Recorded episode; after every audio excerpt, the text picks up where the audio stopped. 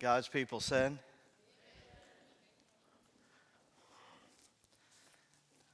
Pastor Josh, two are better than one, aren't they?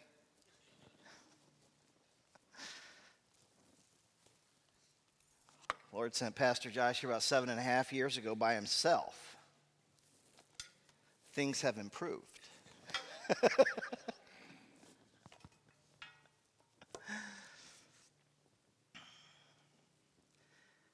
Worshiping together with God's people is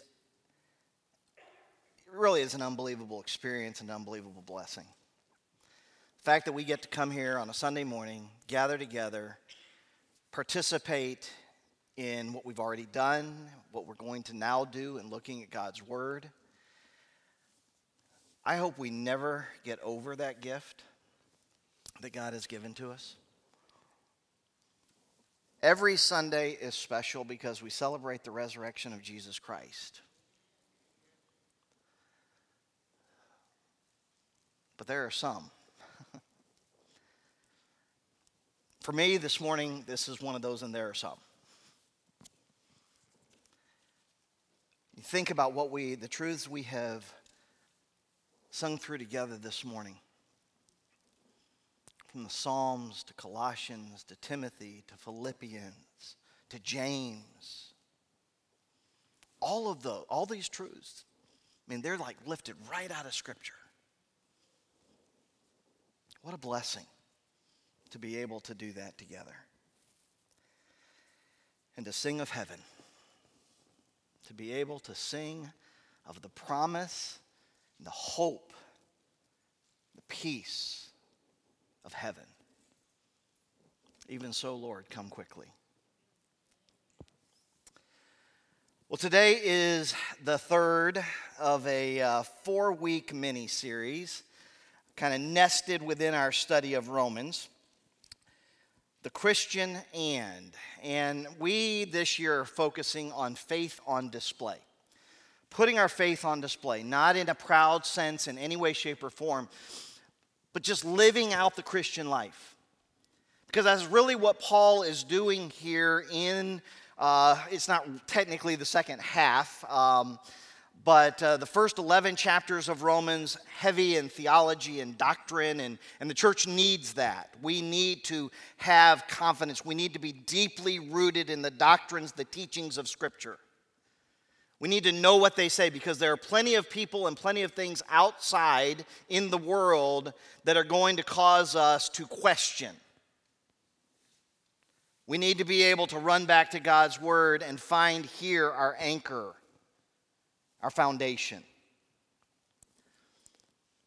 But the Christian life is not just about knowing stuff, not just about feeling stuff.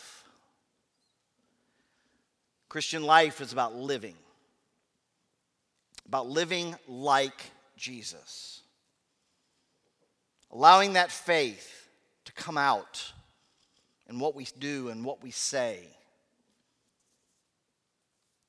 what we don't do or say.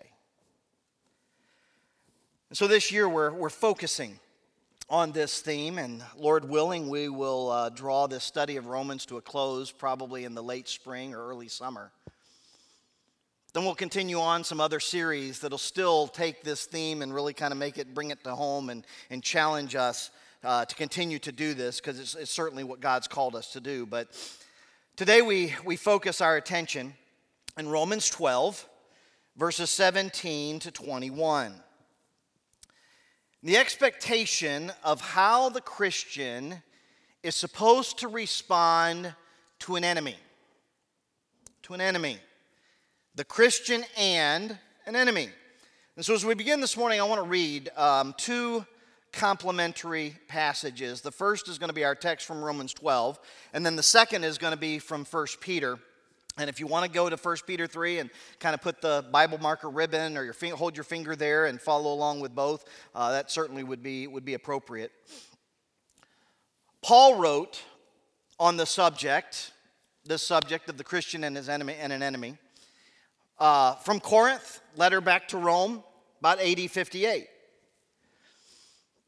Peter is going to write his epistle four or five years later from Rome, about AD 62. It's not a, just a coincidence that these two apostles would write on the same subject to first century believers. Persecution was on the rise. These men were going to know it in their own lives in the coming years. Obviously, we know from the book of Acts, persecution is already present in the world against believers for their faith.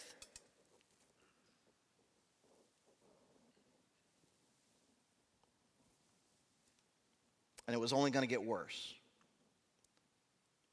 Some of you have had the privileges my wife and I have, have had of traveling to uh, some places. We were in Rome a number of years ago. We walked in the Colosseum. The Colosseum was built shortly after Paul's martyrdom, it was not there when Paul was writing. Colosseum served many, many purposes. It was, and it, I mean, it still is, a pretty amazing structure. You can really get a sense of, of what, it, what it was. Some of you have been there, but you can look down. They've got the, some of it preserved and some of it restored, and you can look down and see the various levels in the floor.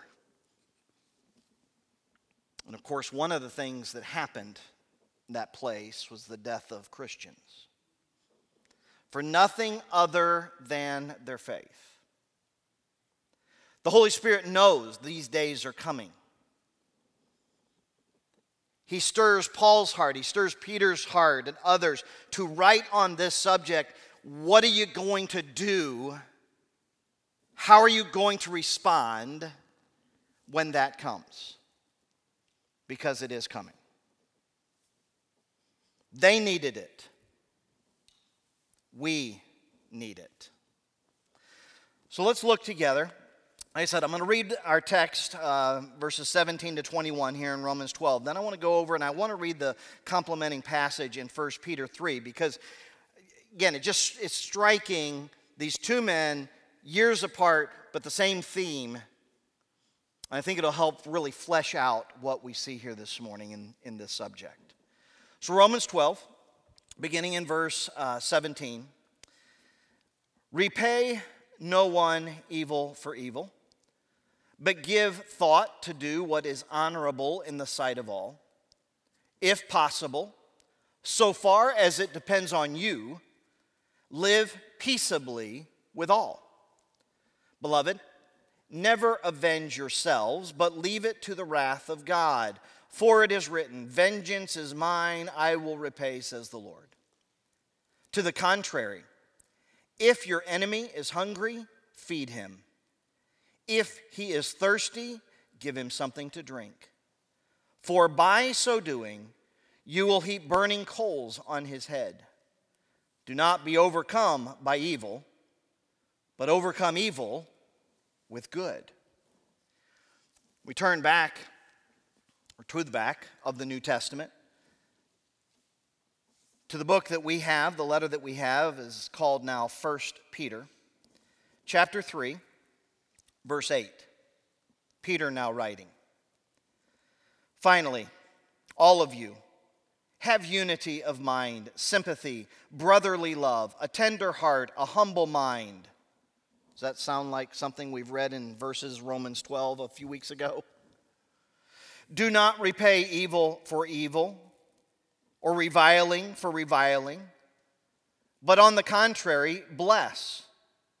For this you were called that you may obtain a blessing.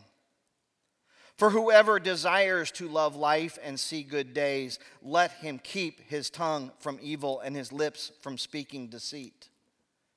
Let him turn away from evil and do good. Let him seek peace and pursue it. For the eyes of the Lord are on the righteous, and his ears are open to their prayer.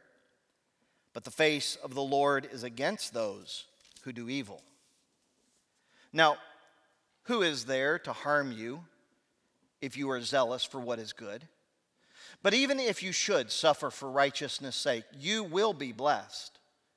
Have no fear of them, nor be troubled. but in your hearts honor Christ the Lord as holy, always being prepared to make a defense to anyone who asks you a reason for the hope that is in you. Yet do it with gentleness and respect, having a good conscience, so that when you are slandered, those who revile your good behavior in Christ may be put to shame. For it is better to suffer for doing good, if that should be God's will, than for doing evil. Let's pray, shall we? Father, we, we come this morning to your word. We admit that as we even have read from the hand of Paul and from Peter, these two wonderful apostles, their words strike us. The theme is inescapable. But Father, we also admit it is so hard to do as James exhorts us and to be doers and not just hearers of your word. Father, we, we need your grace this morning to hear. We are going to need your grace to go from this place in a little while and to live our faith for your glory, to advance the gospel. So may the Holy Spirit, may His power and His presence be very real to us in these moments. Take your word, make it alive to us. Break through our resistance. Father, feed us with the truth of your word. And we pray these things in your name. Amen. As we begin thinking about this this morning. I've thought a lot about this this week. I dare say that there are many of us, many of you in the room, your perspective on how things are right now is very different than it would have been 10, 15, 20, 40, 50 years ago. Now, the reality is this as Western believers, or should I say believers in a Western culture in America, we have lived a charmed life. Let's just be honest about it. God's grace and mercy is without question. We have a unique congregation that there are some who are sitting here with us this morning who have, in fact, fled for their lives from their native countries and are here because of religious persecution. I've told you of the privilege that I had many years ago to travel to Hungary and to Romania shortly after the fall of the Iron Curtain and to stand in the pulpits of men and before churches who knew persecution, who men who I preached in their pulpit and felt so incredibly unworthy because they had just recently been released from prison for doing nothing other than preaching the gospel.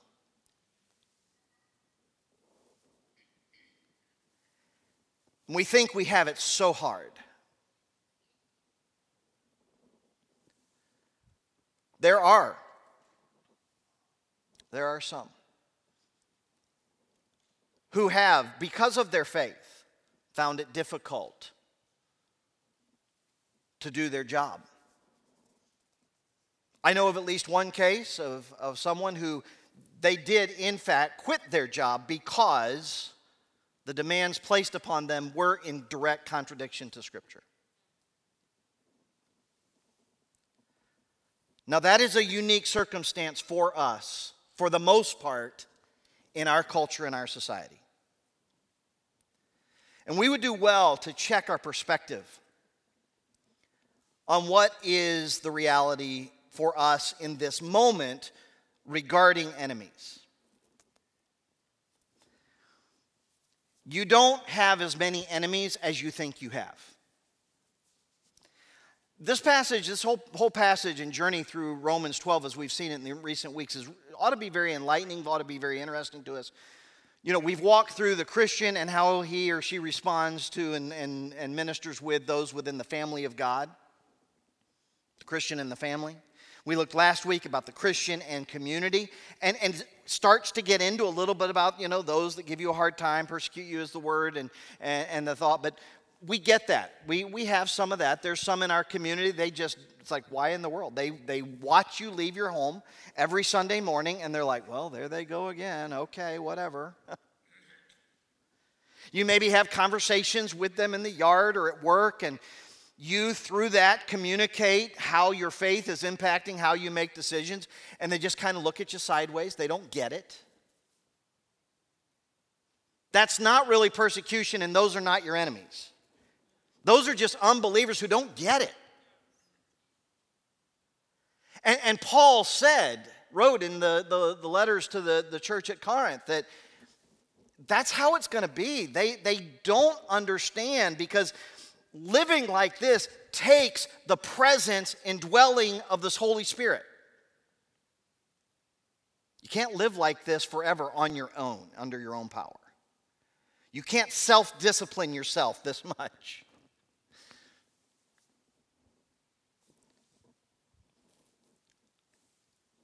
Don't fall prey to having a victim mentality.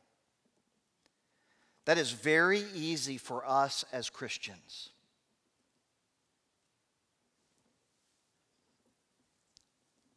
And here's why I said that, that day very well may come. Lord may let us live long enough to where we really do see it. Okay? This is preparatory. We may really need this in you know sooner rather than later. But don't fall prey to having a victim mentality because Satan is going to use that. I, I, dare say he will use that to dampen your gospel fervor. Because if everybody is against me and woe is me for my faith and I'm just a victim, I'm not really going to want to talk a whole lot about my faith. I may be real good at imprecatory prayers but not so much about sharing the love of Christ. The Holy Spirit knows what we need, He knows when we need it. And really, I believe the question that is being asked and being presented, the subject that's being addressed here, is simply should Christians react or respond to antagonistic circumstances or people? Should we react or should we respond? I think you understand just by how I just posed that question, there's a difference. There's a difference between reacting to something and responding to something. Somebody put it this way reacting is an instinctive, emotional response to a situation. It is often impulsive and can be influenced by our past experiences or fears. On the other hand, responding is a thoughtful and deliberate action. It involves considering the situation, weighing the options, and making a conscious decision. And I believe what we see here in Scripture is the Holy Spirit directing believers in how they are to respond to difficult or antagonistic people versus reacting to them.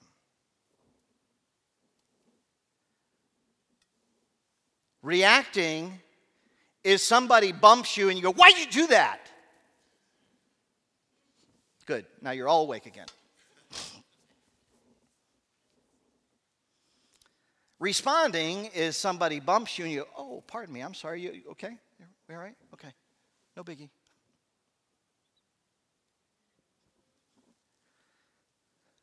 Our natural, and again, I appreciated the, the definition, the instinctive, emotional response. That's reacting. We don't like to admit that we're still sinners. and it's really easy for us to react.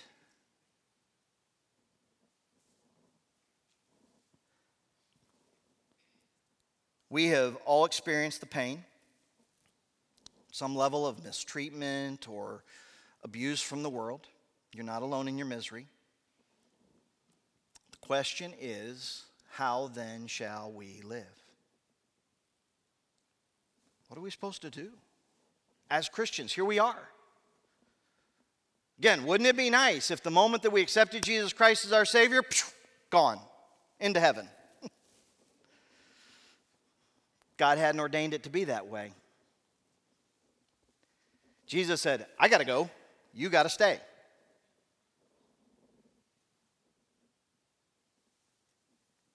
But I haven't left you here alone. He sent the Comforter, He sent the Holy Spirit to, to indwell the believer, knowing full well that these days would come, these situations would become reality. And Paul here has been drawing these expanding concentric circles, as, as it were. And the core of it in verse 9, he said, you know, he talks about our heart relationship with the Lord. And, and he says, you know, that our love should be genuine, abhor evil, cling to good. I mean, that's like the core then our relationship with brothers and sisters in Christ, our relationship with those in the community, and now our relationship to the enemies. And we'll add another ring to this in, in a couple weeks when we come back to it. And so this morning, I just want us to walk through this very instructive passage. And, and you'll see here as, as it pops up on the screen that just right out of the passage, three phrases live peacefully. It's kind of where he starts. Don't retaliate, overcome evil with good. Think about it for just a second what it could be like if we all just lived that. Notice what it says here, notice what it said, what Peter said what side of the equation, upon what side of the equation does the emphasis fall? It's a mirror, right? God's word's a mirror. We, we don't look at this and go, okay, so these wicked people, here's how I see them. No, it reflects right back to us and says, you live peacefully, you don't retaliate, you overcome evil with good. Repay no one, he says in verses 17 and, uh, and 18. Literally, never pay back evil for evil to anyone. Remember when you were a kid, especially junior high, and especially if you're a boy? Remember that game, Paybacks? You know, somebody do something, you and you whack them back. Paybacks. Paybacks are brutal. Far too many of us live with the creed of life I don't get mad, I get even. Life is not to be a game of one better. And yet, that's what we do many times. And we can rationalize it, we can excuse it all day long. We're very good at it. But that is not what God wants for us. That's not God's plan for your life. That's not God's will for your life. Paul wrote to the church at Thessalonica See that none render evil for evil unto any man, but ever follow that which is good, both among yourselves and to all men. I mean, he just takes, like, you know, our eight or ten verses we've been looking at the last two weeks and he puts them in one sentence in First Thessalonians.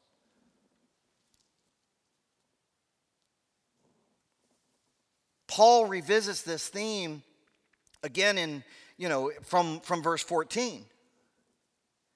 Not only should we never curse them verbally, but we should certainly never plot an act of revenge. Notice what he says give thought to do what is honorable. Well, that puts a cramp in my plans. Right?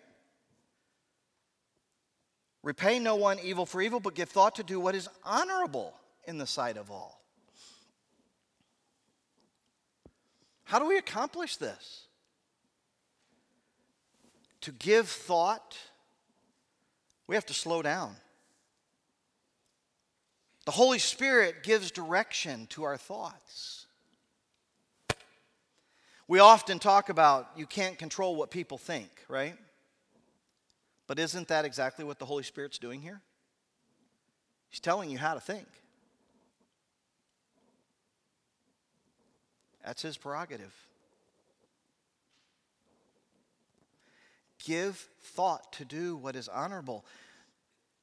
When something occurs, when something happens, when there's been maybe some slight or some mistreatment, okay, I need to think about this. For the believer to give thought certainly ought to be accompanied by giving it to prayer. Giving thought about what does God's word say about this? God's word says a lot. And then notice what he says in verse 18. Right? Perspective, balance. If possible, so far as it depends on you, live peaceably with all. So far as it depends on you. Where is the burden placed? It is placed squarely on the heart, the life, the actions of the believer. Your responsibility is to make your part, your side of the relationship right. Now we get, can get real pious about this real fast and so on and so forth, and you know, well, I but I'm not gonna abandon truth. Not what he's talking about. But we can and we should go to great lengths to dwell in peace. There is the understood you here. I mean, he says it in verse 18, but he is writing to believers at Rome, to the church at Rome. We know that's, that's clear as a bell. And he says here, you live peacefully. It's your responsibility. Not only are we to live in peace, but he takes it even a step further in verse 19, does he not? Never avenge yourselves. Don't retaliate. Paul is going to here very quickly quote from the Mosaic Law, and the theme is addressed by others as well. But he, he, start, he, he quotes from Deuteronomy 32. God said to that nation and that generation getting ready to go into Canaan. Vengeance is mine and recompense for the time when their foot shall slip, for the day of their calamity is at hand, and their doom comes swiftly. Paul is quoting from Moses.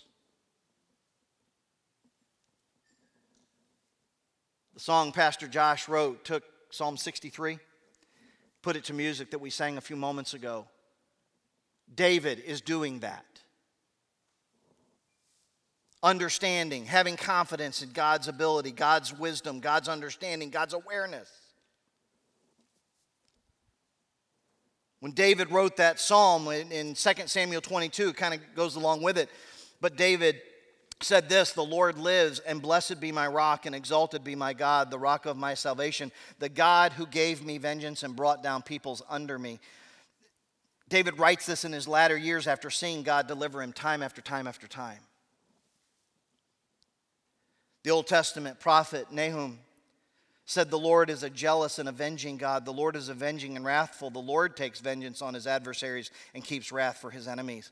Listen, nobody can handle it like God can handle it, so let him handle it. Nobody can handle it like God can handle it, so let him handle it. My father brought us up in, in our years, and uh, he had this saying. He had a lot of sayings. He got that from his, from his dad, from my grandfather, and I know some of you think I've got some pretty crazy ones too. And um, comes natural. But dad used to tell us, because we'd come home and we'd uh, you know, be moaning and groaning about somebody picked on us at school or whatever the case may be. And my dad just said it this way hey, it all comes out in the wash. It was just a real easy shorthand way of saying, God will deal with it. If you're in the right, God will deal with it. Let Him. Don't retaliate. Because, of course, you know, we come home from school, we, we have a plan. We have been thinking about this since, you know, since study hall. Because that's what study hall is for. Plotting.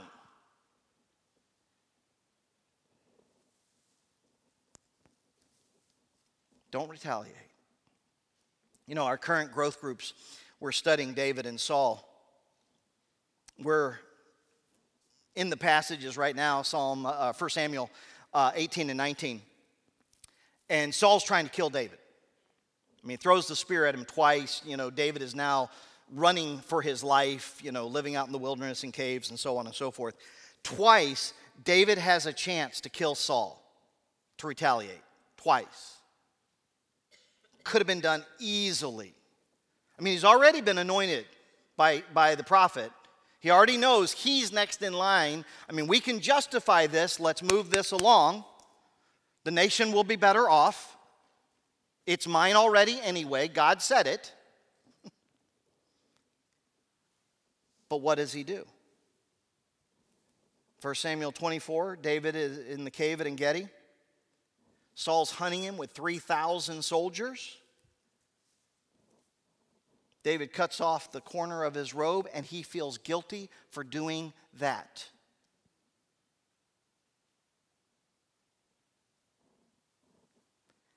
In chapter 26, he goes into Saul's camp. The spear is at Saul's side, remember, and David's servant, Abishai, says, David, you don't have to do a thing. I'll do it. I'll, I can do it in one blow. And David says, Step back. Don't touch him. Don't retaliate. This guy has thrown a spear at you twice. This is self defense. David says, It's God's place to do it. Let God take care of it. God can handle it better than I can, so let God handle it. Lastly, the instruction from Paul gives us kind of the secret to peace in the midst of persecution and antagonism. He says in verses 20 and 21 essentially, overcome evil with good. The, these sentences are rather picturesque. He says, to the contrary, I know this is what you want to do, do this. If your enemy is hungry, feed him. If he's thirsty, give him something to drink. Note again throughout the chapter, the emphasis has been on the responsibility of the believer. We live our lives far too often by the motto, well, if they would, then I could. That's backwards. If they would be nice, then I could share the gospel. But they're so mean and ugly, I can't even share the gospel. Aren't you glad Jesus didn't have that perspective? I mean, let's just get right down to brass tacks, right?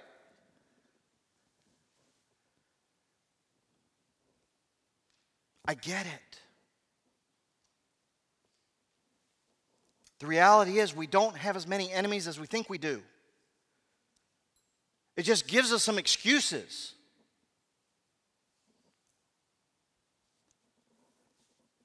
Notice what he says. He says in verse 21 as he's closing out this part of it. Again, I, I think the next few of verses of chapter 13 kind of go, but it, it gets really broad. But he says, Do not be overcome by evil, but overcome evil with good. One of my kind of preferred theologians, commentators on this says this To withhold vengeance is one thing, it requires only doing nothing. But to actually return good for evil is quite another thing. And isn't that what he's saying? He says, first of all, step back, think about it, give thought. How are you going to deal with this honorably? But then he says, okay, now after you've thought about it, what can you do to bless them?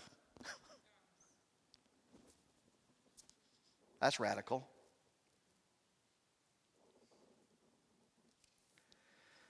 Paul quotes here from Proverbs 25.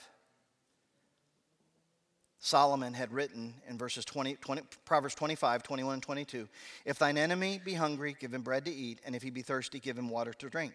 For thou shalt heap coals of fire on his head, and the Lord shall reward thee. You know what Paul's doing? He's modeling for us what it is to heed these words from the book of wisdom. Sound familiar? It's what he's doing. Here's what Solomon said. Now, I want to ask how many of you, but I dare say a fair number of you, you have read this passage and this whole thing. So, in so doing, you will heap burning coals on his head. You have looked at that and gone, I sure would like to. And then you've thought, where in the world does that come from? And what is that anyway? It just doesn't sound right. Theologians tell us, scholars tell us that this actually, and again, Paul is quoting from Solomon. So, I mean, this isn't like a, you know, something he dug out of the New Testament. This goes back, you know, long time to Solomon, predates him. This comes out of an ancient Egyptian thing. A guilty party when convicted, whether by their conscience or by court, of their, their wickedness, their sin, the, the convicted party would literally take a pan of hot coals and put it on their head and walk around to show their remorse. And so, what he's saying here is by doing kindness, by living peacefully, by not retaliating, by overcoming evil with good, you are effectively doing that because it just makes them look so bad and, and reminds them of, wow, what a terrible person I was to do that. Let the Holy Spirit deal with it. Because when we show love and kindness to our enemy and we go so far as to try to meet their needs, we, we shame them. People look at it and go, why, why would you do that? I mean, come on, get even. But this is the reality. The evil in our own heart is much more dangerous and damaging to us than anything others could do to us. And so, that warning do not be overcome by evil. If I retaliate, if I react, if I do what I want to do, I am opening myself up to being overcome by evil. And it often comes in the form of anger and resentment and bitterness. And it's the road to ruin. Bitterness will only lead to a life of spiritual barrenness. You cannot be spiritually fruitful and harbor bitterness in your heart. Don't be overcome by evil.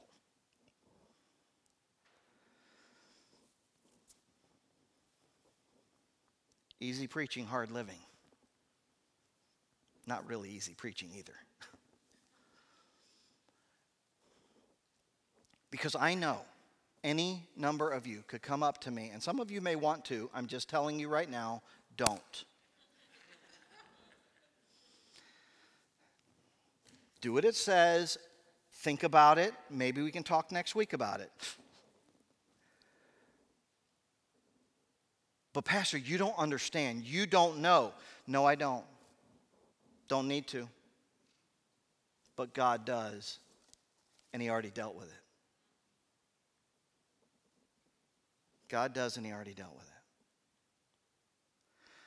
Look, folks, I'm not, I'm not saying anything to you that God has not dealt with me. I, I preached through Romans for the first time at my church in Atlanta 15 years ago. 15 years ago, our church was going through some very, very deep waters. I, I have said to you before, there's a reason my pinky on this hand is funky and it folds over. It's because when I preached Romans 12, 1 and 2 the first time, I broke it. Because I came down on an oak pulpit and the pulpit did just fine, and my hand did not. As soon as I hit, I felt it go, and that was back in the days when we had Sunday night service. So I came to church Sunday night, it's all big and swollen. I went to the doctor the next morning. They took x rays. said, Wow, you crushed it. It's like in pieces in there.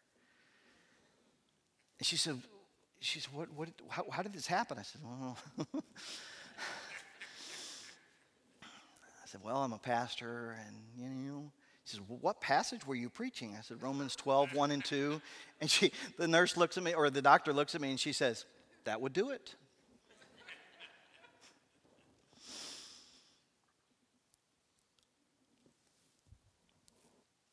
we were going through some really deep water.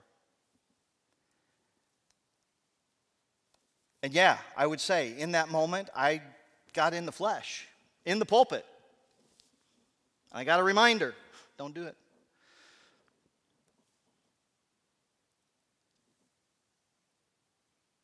There are going to be plenty of opportunities for this to happen.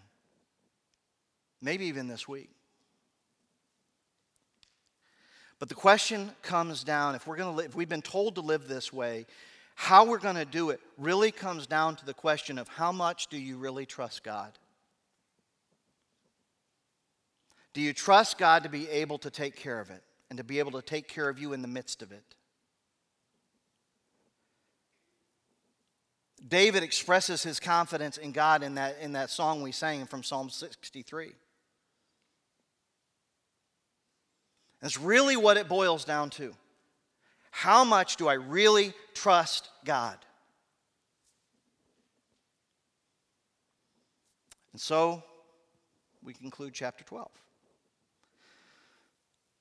But let's not forget that the only way to successfully be what we are to be is to live a life of self sacrifice. And that takes us all the way back to verses 1 and 2. I'm begging you, brothers, he says, I beseech you, therefore, brothers, by the mercies of God, that you present your bodies a living sacrifice, holy acceptable unto God. It's your reasonable service, it's your reasonable worship. It starts there. And we, we are not going to do all the other stuff. We're not going to minister with brothers and sisters in Christ and, and exercise the gifts given to us by the Holy Spirit and then you know, live rightly in our church and in our community and in response to our, our enemies. We're not going to do it if we don't every day climb up on the altar of sacrifice.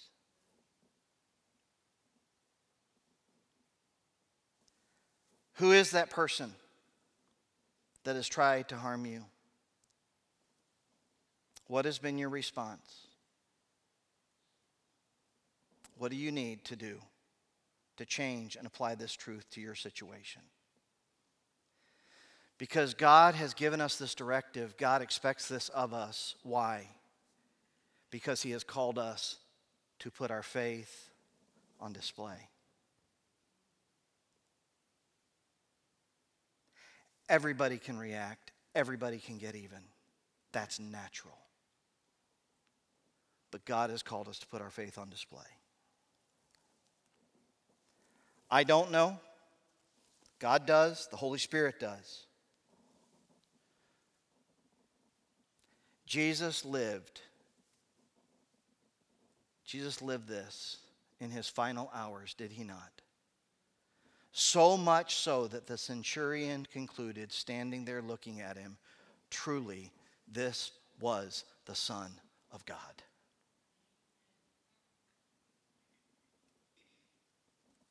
because he said, Father, forgive them. They don't know what they're doing. Father, help us to take the truth of your word to live it. I know that as I stand here, as, I, as we work through this passage, as we expound on these truths, as we exposit your word, this is really hard. There are people, maybe even here this morning, who they're hurt.